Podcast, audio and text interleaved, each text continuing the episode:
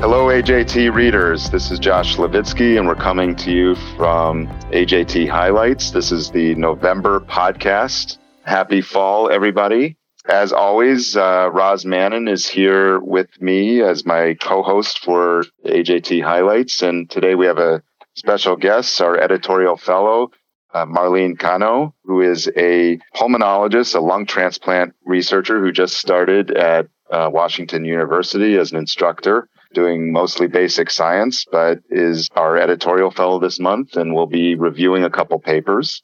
So let me go through the table of contents here of what papers we're going to be discussing. We have four this month, and I'll do this in order of how they're going to be presented. So Marlene will start off with um, the first paper, which is entitled Post Transplant Mortality and Graft Failure After Induction Immunosuppression Among, Among Black Heart Transplant Recipients in the United States by Salia et al. And then that will be followed by paper entitled Pre-transplant kidney transcriptome captures intrinsic donor organ quality and predicts 24 month outcomes by Archer et al. with um, editorial that's attached that by Halentera and Devard. And then uh, Roz will move towards discussing a, a paper entitled Renal Inflammaging which is a, a nice, uh, I like how they did that. Inflammaging provokes intragraft inflammation following experimental kidney transplantation by He et al. And then I will finish uh, with the uh, report, a single center analysis of organ offers and workload for liver and kidney allocation by uh, Reddy et al. with a nice editorial by Adler and Husain. So without further ado, um, Marlene, I'd like to uh, welcome you here to our podcast and get you started discussing the first paper. Thanks, thanks for being here. Perfect. Thank you. And thank you for the introduction and for allowing me to be here. So uh, I guess I'll uh, go ahead and write, uh, dive right in. Um, so the first paper is the post-transplant uh, mortality and graft failure after induction immunosuppression among Black heart transplant recipients in the U.S. And so, really, the objective of this paper is to determine whether prescribing induction immunosuppression improves outcomes in Black heart transplant recipients. They're specifically looking at an all cause mortality, graft failure, and acute rejections as outcomes. Uh, a little bit of background from this paper. Um, they discussed that you know previous studies have shown that compared to white patients, uh, black heart transplant recipients have a higher rate of all-cause mortality and graft failure. They actually discussed a paper uh, published uh, by Meridian colleagues, uh, the Johns Hopkins group, that shows that there is a 29% increase in mortality in Black heart transplant recipients, but it actually can be up to two times as high in specific subgroups. So, Black males, Black young males, ages 18 to 30, for example. And this is, of course, adjusting for all the variables that they would otherwise, you know, would all adjust for. Additionally, Black heart transplant recipients are considered at high risk for acute rejection. Now, the current treatment guidelines suggest or recommend that patients that are considered high risk for acute rejection, that they would benefit from the use of induction immunotherapy.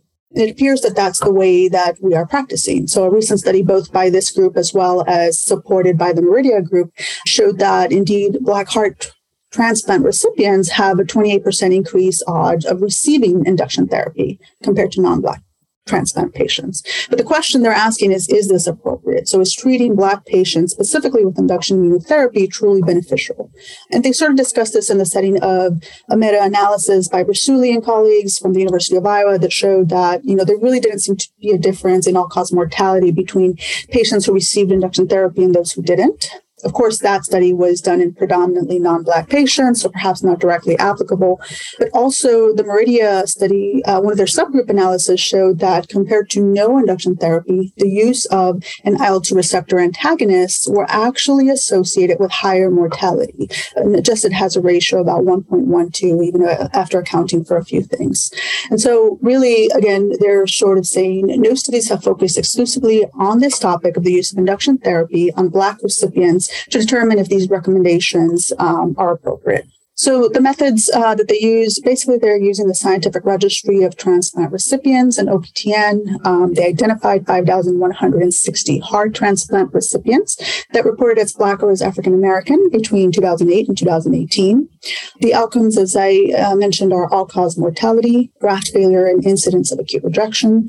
Induction immunotherapy is defined as either receiving anti-thymocyte antibodies, IL-2 receptor antagonists, and CD2 monoclonal antibodies in the peritransplant period. Their findings or the results are that, you know, baseline characteristics, in general, those who received induction therapy tended to have a lower GFR, were on dialysis, were perhaps admitted to the ICU or hospitalized at the time of transplant. They had higher likelihood of having HLA mismatch and were on steroids at the time, at the time of transplantation. They also were less likely to be on VAD at the time of transplant. The more common induction therapy used was IL-2 receptor antagonist, followed by the anti-thymocyte antibodies. So their overall findings basically were that 23% of the patients in the induction group and 23% of the patients in the no induction group had graft failure or mortality in the median follow-up time period, which for them was three years, uh, range of about one to six years time period. They used statistical analysis, Kaplan-Meier survival curve, adjusted Cox proportional regression analysis, really just to identify that the use of induction therapy ultimately did not seem to benefit or to offer any benefit in mortality or in graft failure. They also looked at outcomes within the first year after transplant because this is a time period during which these disparities are the highest for this patient population and also saw no mortality or graft failure benefit at this time point.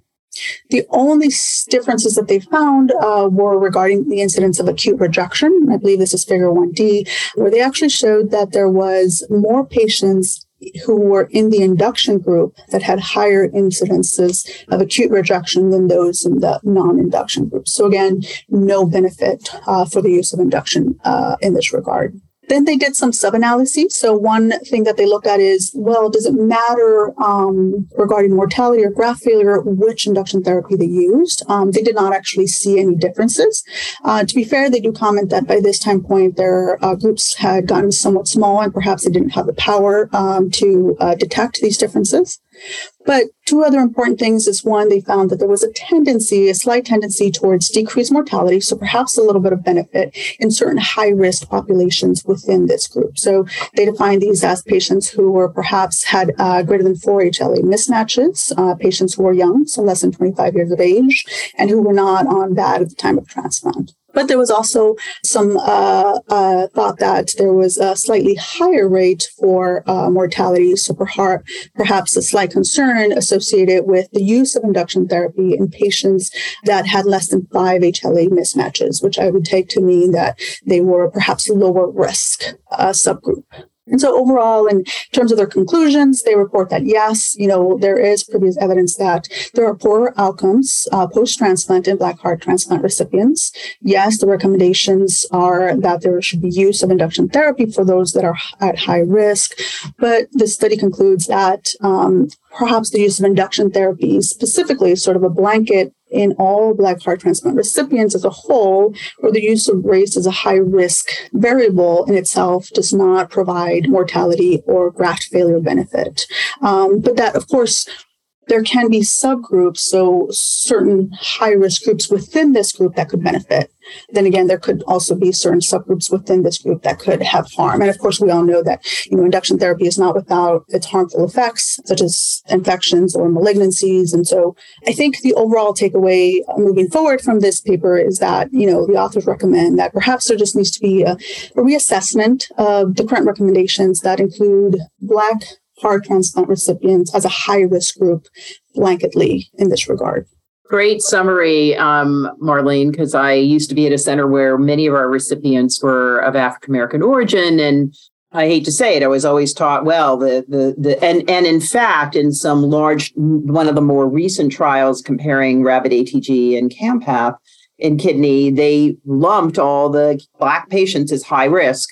And the studies using mycophenolate mofetil had a different baseline amount of therapy uh, between blacks and not and i think it goes to show us that we need better refined tools to, to discuss immunologic risk so i like this paper in that it disputes that all black people are going to do worse and and again, it takes you know understanding that part of that history may be related to structural barriers and accessing care and paying for their meds forever.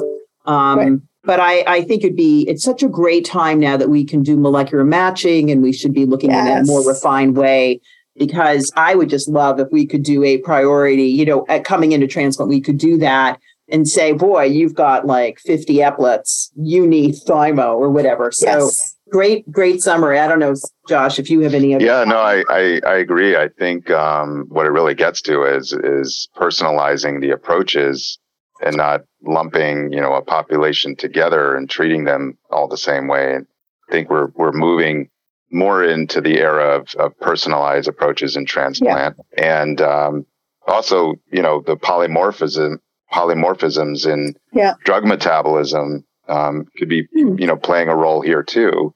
That could be leading to some differential outcomes rather than, you know, just you know racial differences. So it right.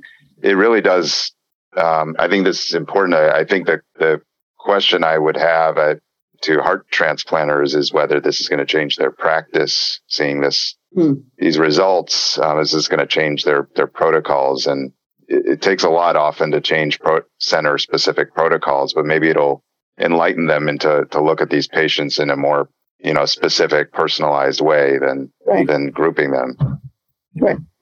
right all right great that's a great that's great thanks for reviewing that. Do you want to move on to the archer paper? Sure all right. So the title of this paper, as uh, you mentioned previously, is Pre-Transplant Kidney Transcriptome Captures Intrinsic Donor Organ Quality and Predicts 24-Month Outcomes.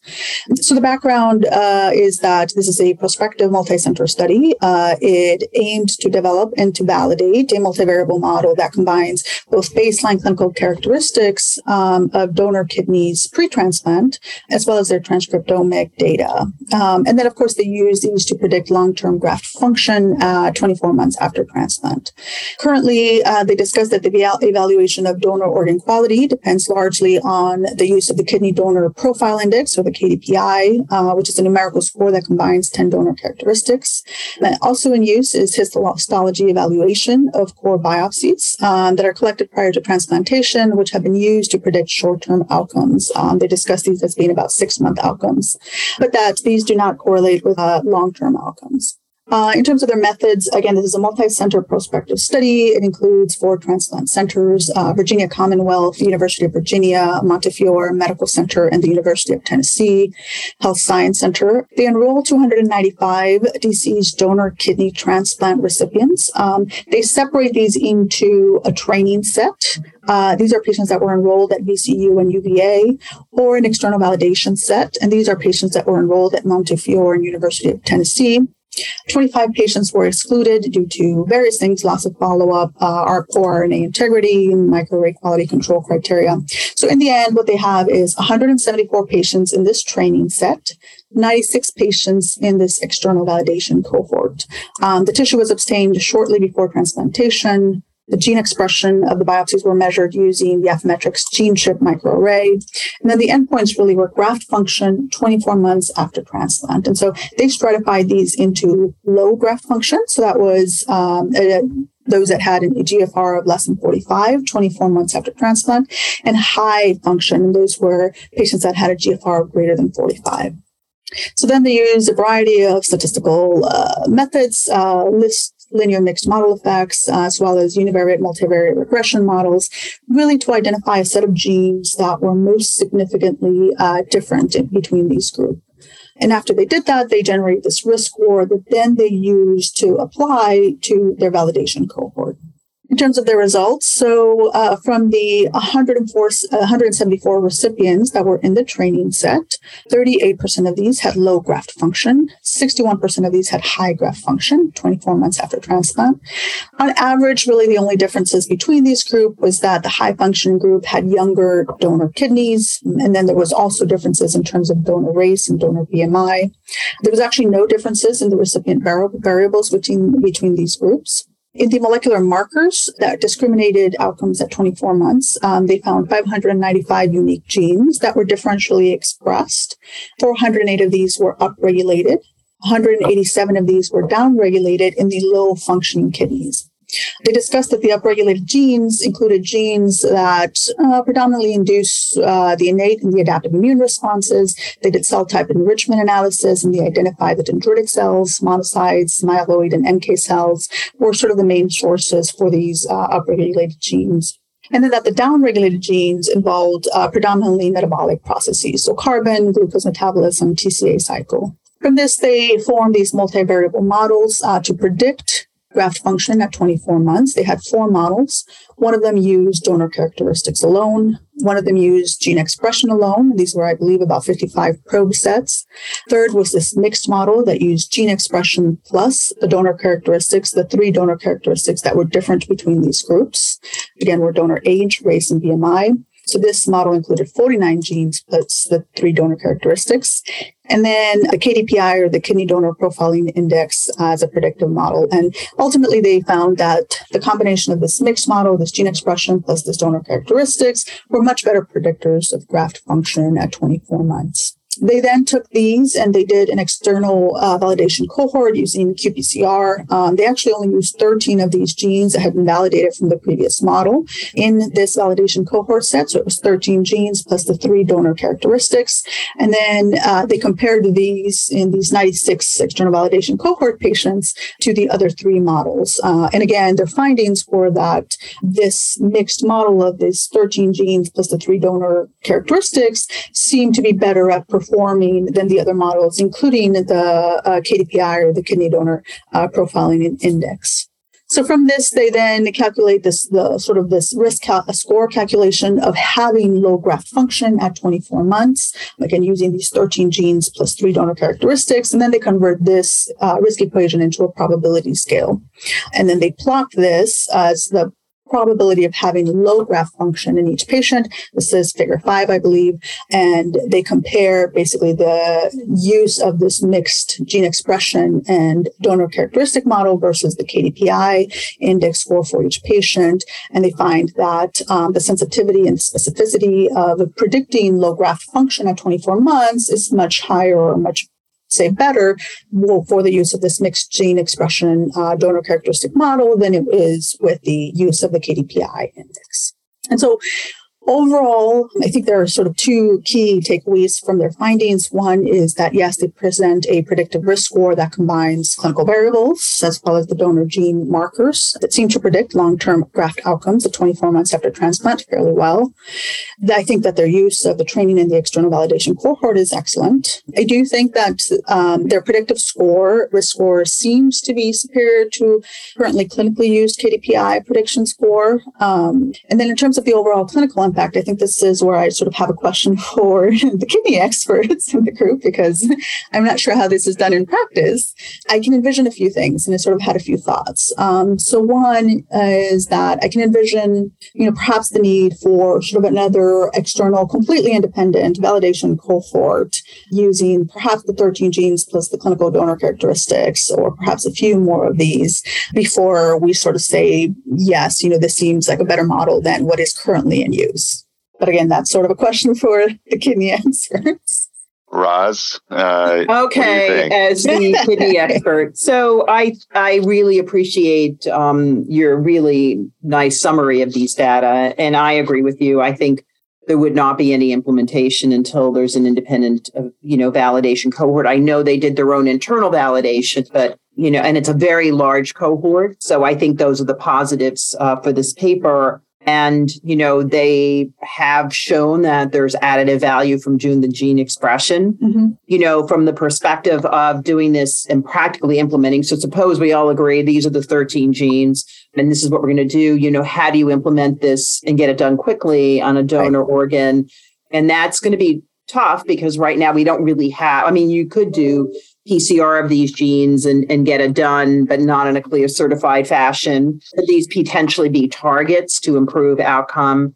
And and to me too, I you know I understand why they picked 24 months um, outcome. A lot a lot of trials will pick 24 months, not a year and not five years. So we couldn't have them wait and wait and wait. But there's so much intervening stuff at two years I sort of said, okay, you know, this is tough. I mean, I don't know if we're going to see great validation because anything can happen after the first year or after six months, for that matter of fact. So, mm-hmm. Josh is the expert in gene expression profiling.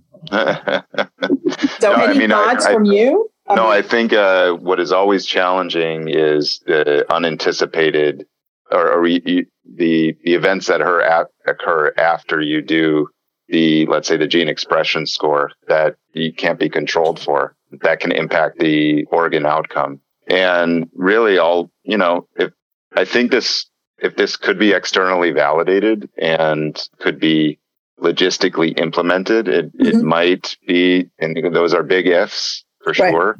Uh, I do think an additional information for the clinicians to make decisions or maybe how to treat patients mm-hmm. can, can, be useful. So, um, or, or, at least to understand maybe post-operatively that this was an increase, a further increased risk graph because of the gene expression. Yeah. Maybe there's, um, modalities that could be implemented, or at least it should be, it, could, it would need to be studied kind of in a prospective trial, really, right. to, to see if it's beneficial or not. Right. Um, so I, uh, that was actually my my second thought is you know let's say there was you know a another uh, large independent completely independent cohort validation and this you know seems promising. You know the next question would be how would it be used? You know would it be used for example to say what organs we should not transplant? Or would it simply be used as okay you know this person is receiving again that is all i'll use the word subpar although that's not exactly what i mean but concerning uh, or at risk. Um, and so then we perhaps would either monitor them more closely or perhaps have a lower threshold for intervening than we would currently um, the practice. And then of course after that is yes you know how would this be sort of um, I'll use the word commercialized again, but you know they they discuss this and certainly you know uh, having sort of these like either gene, gene chipsets or these like 96 well plates that are preloaded with either these 13 genes or perhaps I assume they narrowed it out the 13 genes for a reason. It must be something about cost versus you know benefit uh, as well, and start having academic centers use this in a prospective manner um, and then commercialize these. Mm-hmm. Yeah, I think you you need to prove that this way of doing things is better than what, what is currently being done in prospective fashion, which means like a randomized control trial, essentially, um, or or at least having the information available to the clinicians uh, prospectively and and monitoring them so that you can you can kind of get a sense of in real time how this is going to work. But it certainly is a, a nice step forward. I yeah. think you know. Yeah, really right. a well a well done study. I I think we've sort of identified some of the issues. And again, I also always am cautious now, even though this is a, an approach I really like, is like not adding anything else to allocation. I mean, I think the idea would be maybe that this is more reassuring. It would be great to have a bigger spectrum of the type of donors because you really want to be assured that all these let's get rid of the discards like could we use this to to mitigate the discard rate we have mm-hmm. of kidneys right, right, now that right. that would be to me like an immediate impact that would be really positive as okay. opposed to maybe saying okay well this might affect you in two years but or, you know, but we'll see. I mean, great, great summary. And, really uh, good. Uh, one quick, uh, this is sort of just the, the last takeaway, you know, point yeah. that I had, and, and because it, it, applies somewhat to the research that I do, is you know the assessment that the this differential transcription profile um, uh, that you know can also provide insight into sort of the biological processes that ultimately mm-hmm. lead to graft dysfunction. Sure. To me, that is definitely very interesting. I actually specifically, as I mentioned, in lung transplant, but I study a metabolic dysfunction in the innate immune system and its role in in graft dysfunction. So to me, this sort of uh, as was you know triggering as, as this is interesting and is this perhaps something that we can target to, for example, reduce the discard rate and or down the line improve graft function. Um, and I bet, you, I bet you that data set is publicly available. Not that I, I know kidneys aren't lungs, but um, might be something of interest to look a little more deep. Oh, you did? Okay. No, I, that that is that was actually my thought. Is I need to look a little bit more deeply. Some of the findings that they had are similar to what I'm seeing in in, in my work. Mm-hmm. So I, I, definitely thought, yeah, I will be going. Very interesting.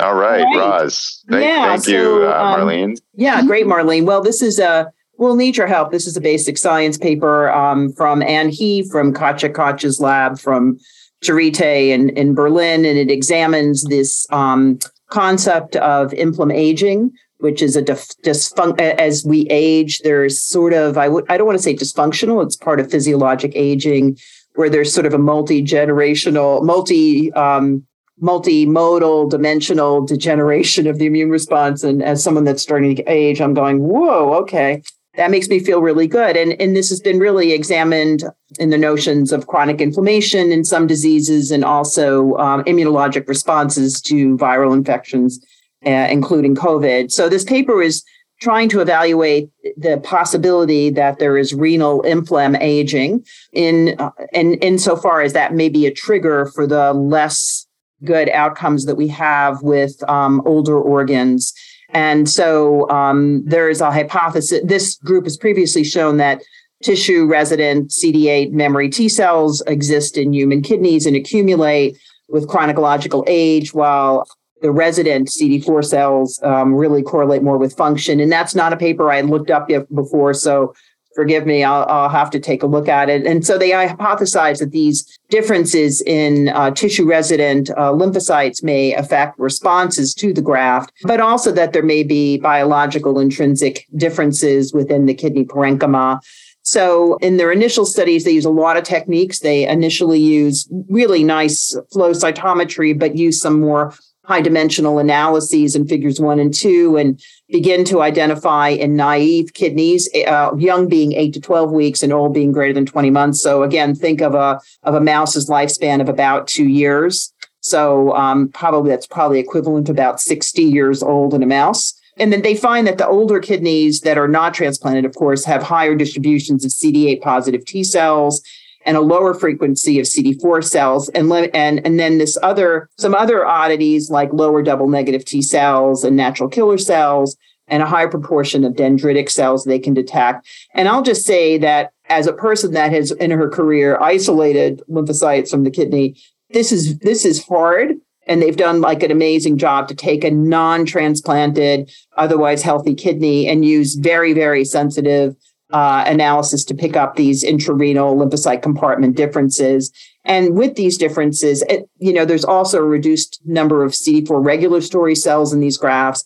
And coupling that with more effector memory cells that they identify, they wondered if this could affect transplant responses. There's also another interesting finding that they found is that that though the natural killer population uh, itself was reduced, there's a, an activation cytotoxicity receptor called NKG2D. And they actually found that the population of NK cells had an increased proportion of this, as well as other markers, CXCR6 and CD49. I only bring this up because they noted that those are really NK cells that are typically found in the liver.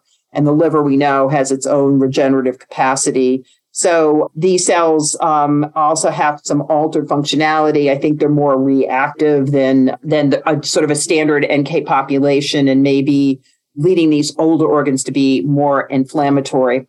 So, needless to say, they did do vascularized mouse kidney transplants. Kudos to them because it's a tough technique to do technically. And they show in previous data in this paper, we won't get into it, that around seven days, all the graft infiltrating cells are really of host origin, and that um, they're you really don't. It's hard for them to detect really donor kidney oriented lymphocytes now. So everything that you see in the kidney at the transplant is now replaced.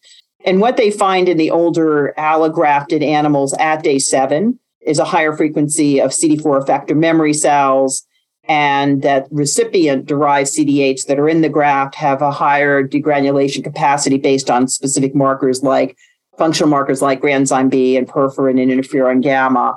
And I would say that though there the inflammatory responses in general did not appear quantitatively or well qualitatively to look different at day seven between older and younger gra- grafts, the actual composition of the cells was slightly different there, and I'll say this is sort of subtle because if you look at the histology of these graphs on figure six, they don't really see much at day seven. They see maybe some glomerulitis that's more frequent in the older kidney, but the notions of acute tubular necrosis or acute tubular damage are really not different. And they do see an upregulation on proximal tube epithelial cells in the older grafts of class two expression, CD40 expression, CD80.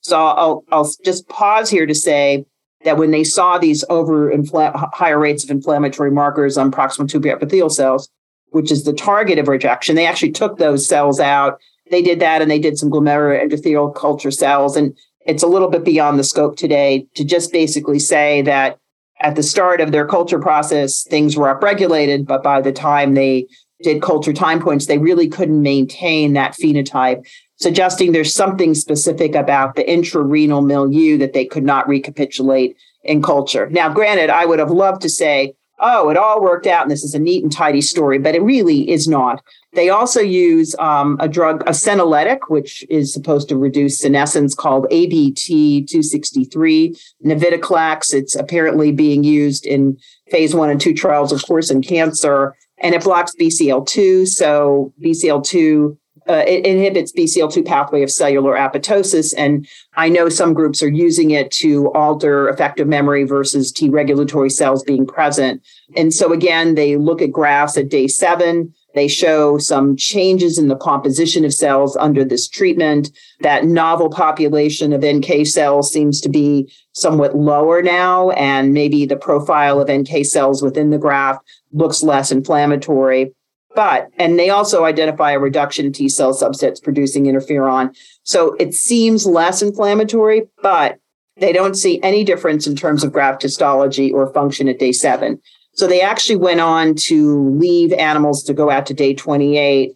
And um, they said there were really no significant differences in histology but they actually showed significantly improved uh, function based on serum creatinine and urea nitrogen. But if you look at the figures, there doesn't seem to be really histologically any difference. So to sum it up, the treatment with these aid, this agent really seemed to improve function, although uh, the inflammation was still very similar in these grafts, but the compositions are subtle and different. So um, I'll say that this is not a neat and tidy story. When I agreed to do this paper, I thought, oh, we're, you know, I've seen some of the Senolytic data. It's all going to be sunshine and roses and it all makes sense. And I have to say that I've spent some time thinking about it. So I think it's clear that these older grafts have an unusual resident population, probably related to our own, the donor's intrinsic aging, and that these grafts appear to alter the, the typical alloimmune response and probably innate immune response as well based on these NK cell different populations. They were not able to recapitulate what they were seeing ex vivo in vitro. That happens. I mean, you can't always do everything in vitro, and maybe it is something specific to the intrarenal milieu that is required to maintain these unusual populations.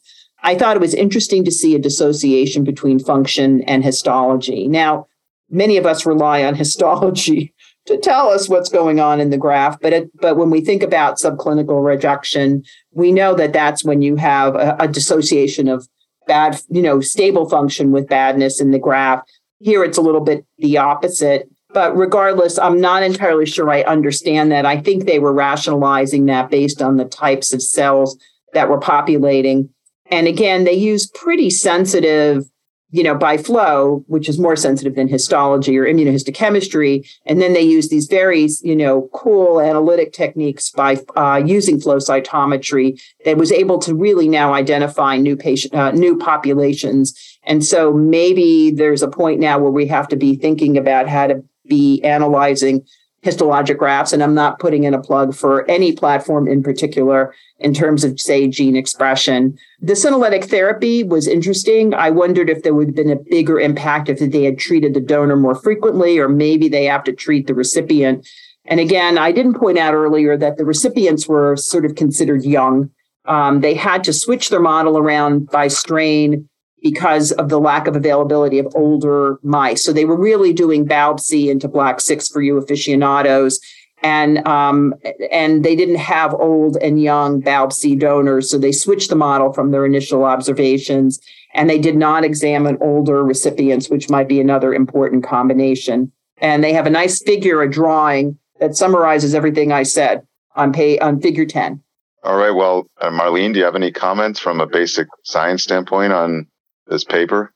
No, I mean it actually sounds very interesting. The the one question that I had was uh, was actually one that you mentioned regarding the dissociation between the function and the histology in terms of you know could it be that uh, you know sometimes the histology may delay the function, but it sounds like you're telling me that in patients clinically it's actually usually the opposite. Yeah, I mean we'll see rejection before we see functional change, which is a whole you know clinical question uh, in terms of how to monitor it. And again, I tried to tie this back to their notion of differences in CD4A, you know, CD4 T cell memory cells in grafts associated with aging and the CD4 resident memory cells correlating with function. But I really had difficulty sort of teasing that out in terms of all the data that was presented. So mm-hmm. I think there'll probably be more to come from this group again, it, you know, you'd like to always say, okay, well, this is, sounds like a, a promising therapy. Let's move forward. But I think, um, again, these are technically challenging experiments. So mm-hmm. really kudos to them, both the models as well as the analytical aspects of the resident macro, uh, lymphocytes in the kidney, which has not really been done very well before. Okay, well, thanks. Uh, I think we're going to finish up with a clinical paper that I think uh, had some interesting findings. So this was from the Baylor group in Dallas. Ready at all. This is a single center analysis of organ offers and workload for liver and kidney allocation. So uh, this this was interesting because it was sort of a, a, a single center's experience with the impact of the allocation changes in both liver, which were before a couple years before the changes in kidney, but nevertheless, the implementation of the acuity circles and the organ distribution significantly changing. And what the impact uh, that was on a single center and um, the workload that was sort of created by this new system and did the workload result in you know a, a benefit the increased work needed to um, deal with an increased number of organ offers? Did that lead to you know more transplants less discards et cetera for for this for this large volume center? And so the the, the group put this together to, to look at both liver and kidney again because the uh, allocation models changed um, not too far apart from each other, and uh, they wanted to to look at look at this impact on on their local center, but try to do some extrapolation to how this might also be present. Uh, this situation may also be present at other centers. So um, they go on. Their methodology was really quite straightforward. They retrospectively collected liver and kidney organ offers from Baylor Transplant Institute from May 2019 to July 2021 using the UNOS care acceptance and refusal evaluation tool, the CARE tool. And they, you know, they collected data on the organ offer, including all the different characteristics of the organ offers. And then what they did was uh, they did a time study experiment over a, a week in July of 2021 where they um, recorded basically all the time spent by transplant surgeons, coordinators, answering service coordinators, all the personnel who manage organ donor offer acceptance and logistics over a week and to try to estimate how that might look like over a month and kind of extrapolate how much time is being spent with the new with the new system uh, really on kind of a granular level of, of the different um, staff members involved in these organ offers and so the the first thing that was not surprising is that the total number of liver and kidney donor offers per month increased by 140%. But uh, what they reported is that their number of transplant organs did not change. So there was a significant amount of effort put into or significant increase in the number of organ offers, but this did not result for this center in increase in the number of transplanted organs. And this was both in, in, in liver and kidney. Um, they also looked at kind of this this um, the the ratio um, or the or the, um, the, the difference between those organs that were offered and those that were ultimately transplanted w- was fairly significant. Um, if you look at Figure One, is really nice because they they show here the change in the both the liver and the kidney allocation, the circle based uh, allocation that was implemented, and, and liver was in uh, beginning of 2020, and kidney was um, uh, March of 2021. And you can see that the the number of offers far exceeded the number of of transplants were done. Uh, where the transplant numbers really stayed stable, where the number of offers and then also offers resulting in discard increased significantly too. Then this uh, week long experiment where they looked at what everybody is doing during that week and and and um, just showed the the the significant number of hours, almost um, doubling the number of hours that everybody work, uh, the time that was spent, that almost every member the surgeon, the coordinator, the answering service coordinator uh, spend almost doubled uh, because of these this increase in, in transplant center offers. Um, so obviously, there's a uh, this is one center, a large transplant center. It's in Texas. Um, there may be differences between this this center and and other transplant centers. I'm sure there are, and maybe there you know some of the results could be their own efficiency issues. But I, I think they made a case that this is this observation is not likely unique to their center. They're, they mention a number of different reasons for why this is a, a challenging situation um, and how to sort of uh, address this. Um, and this, there's actually a, a, nice editorial that was um, written by um, Adler and Husain, um, appropriately titled "More is Better Until It Is Worse." So, driving home the point that that there's a that centers are not um, if the transplant numbers are not increasing, but the amount of workload is significantly increasing, there's there's no real uh, the the finances here become very difficult to sort of justify, and the inefficiencies in the system are really really being shown here. That that centers this center particularly um, is putting in a lot of work for little gain uh, for their own transplant patients understanding that the system itself seems to overall have benefit the whole organ transplant population across the US. But on an individual center basis, it's significantly increasing the workload. And um, the, the editorial goes through some really salient points.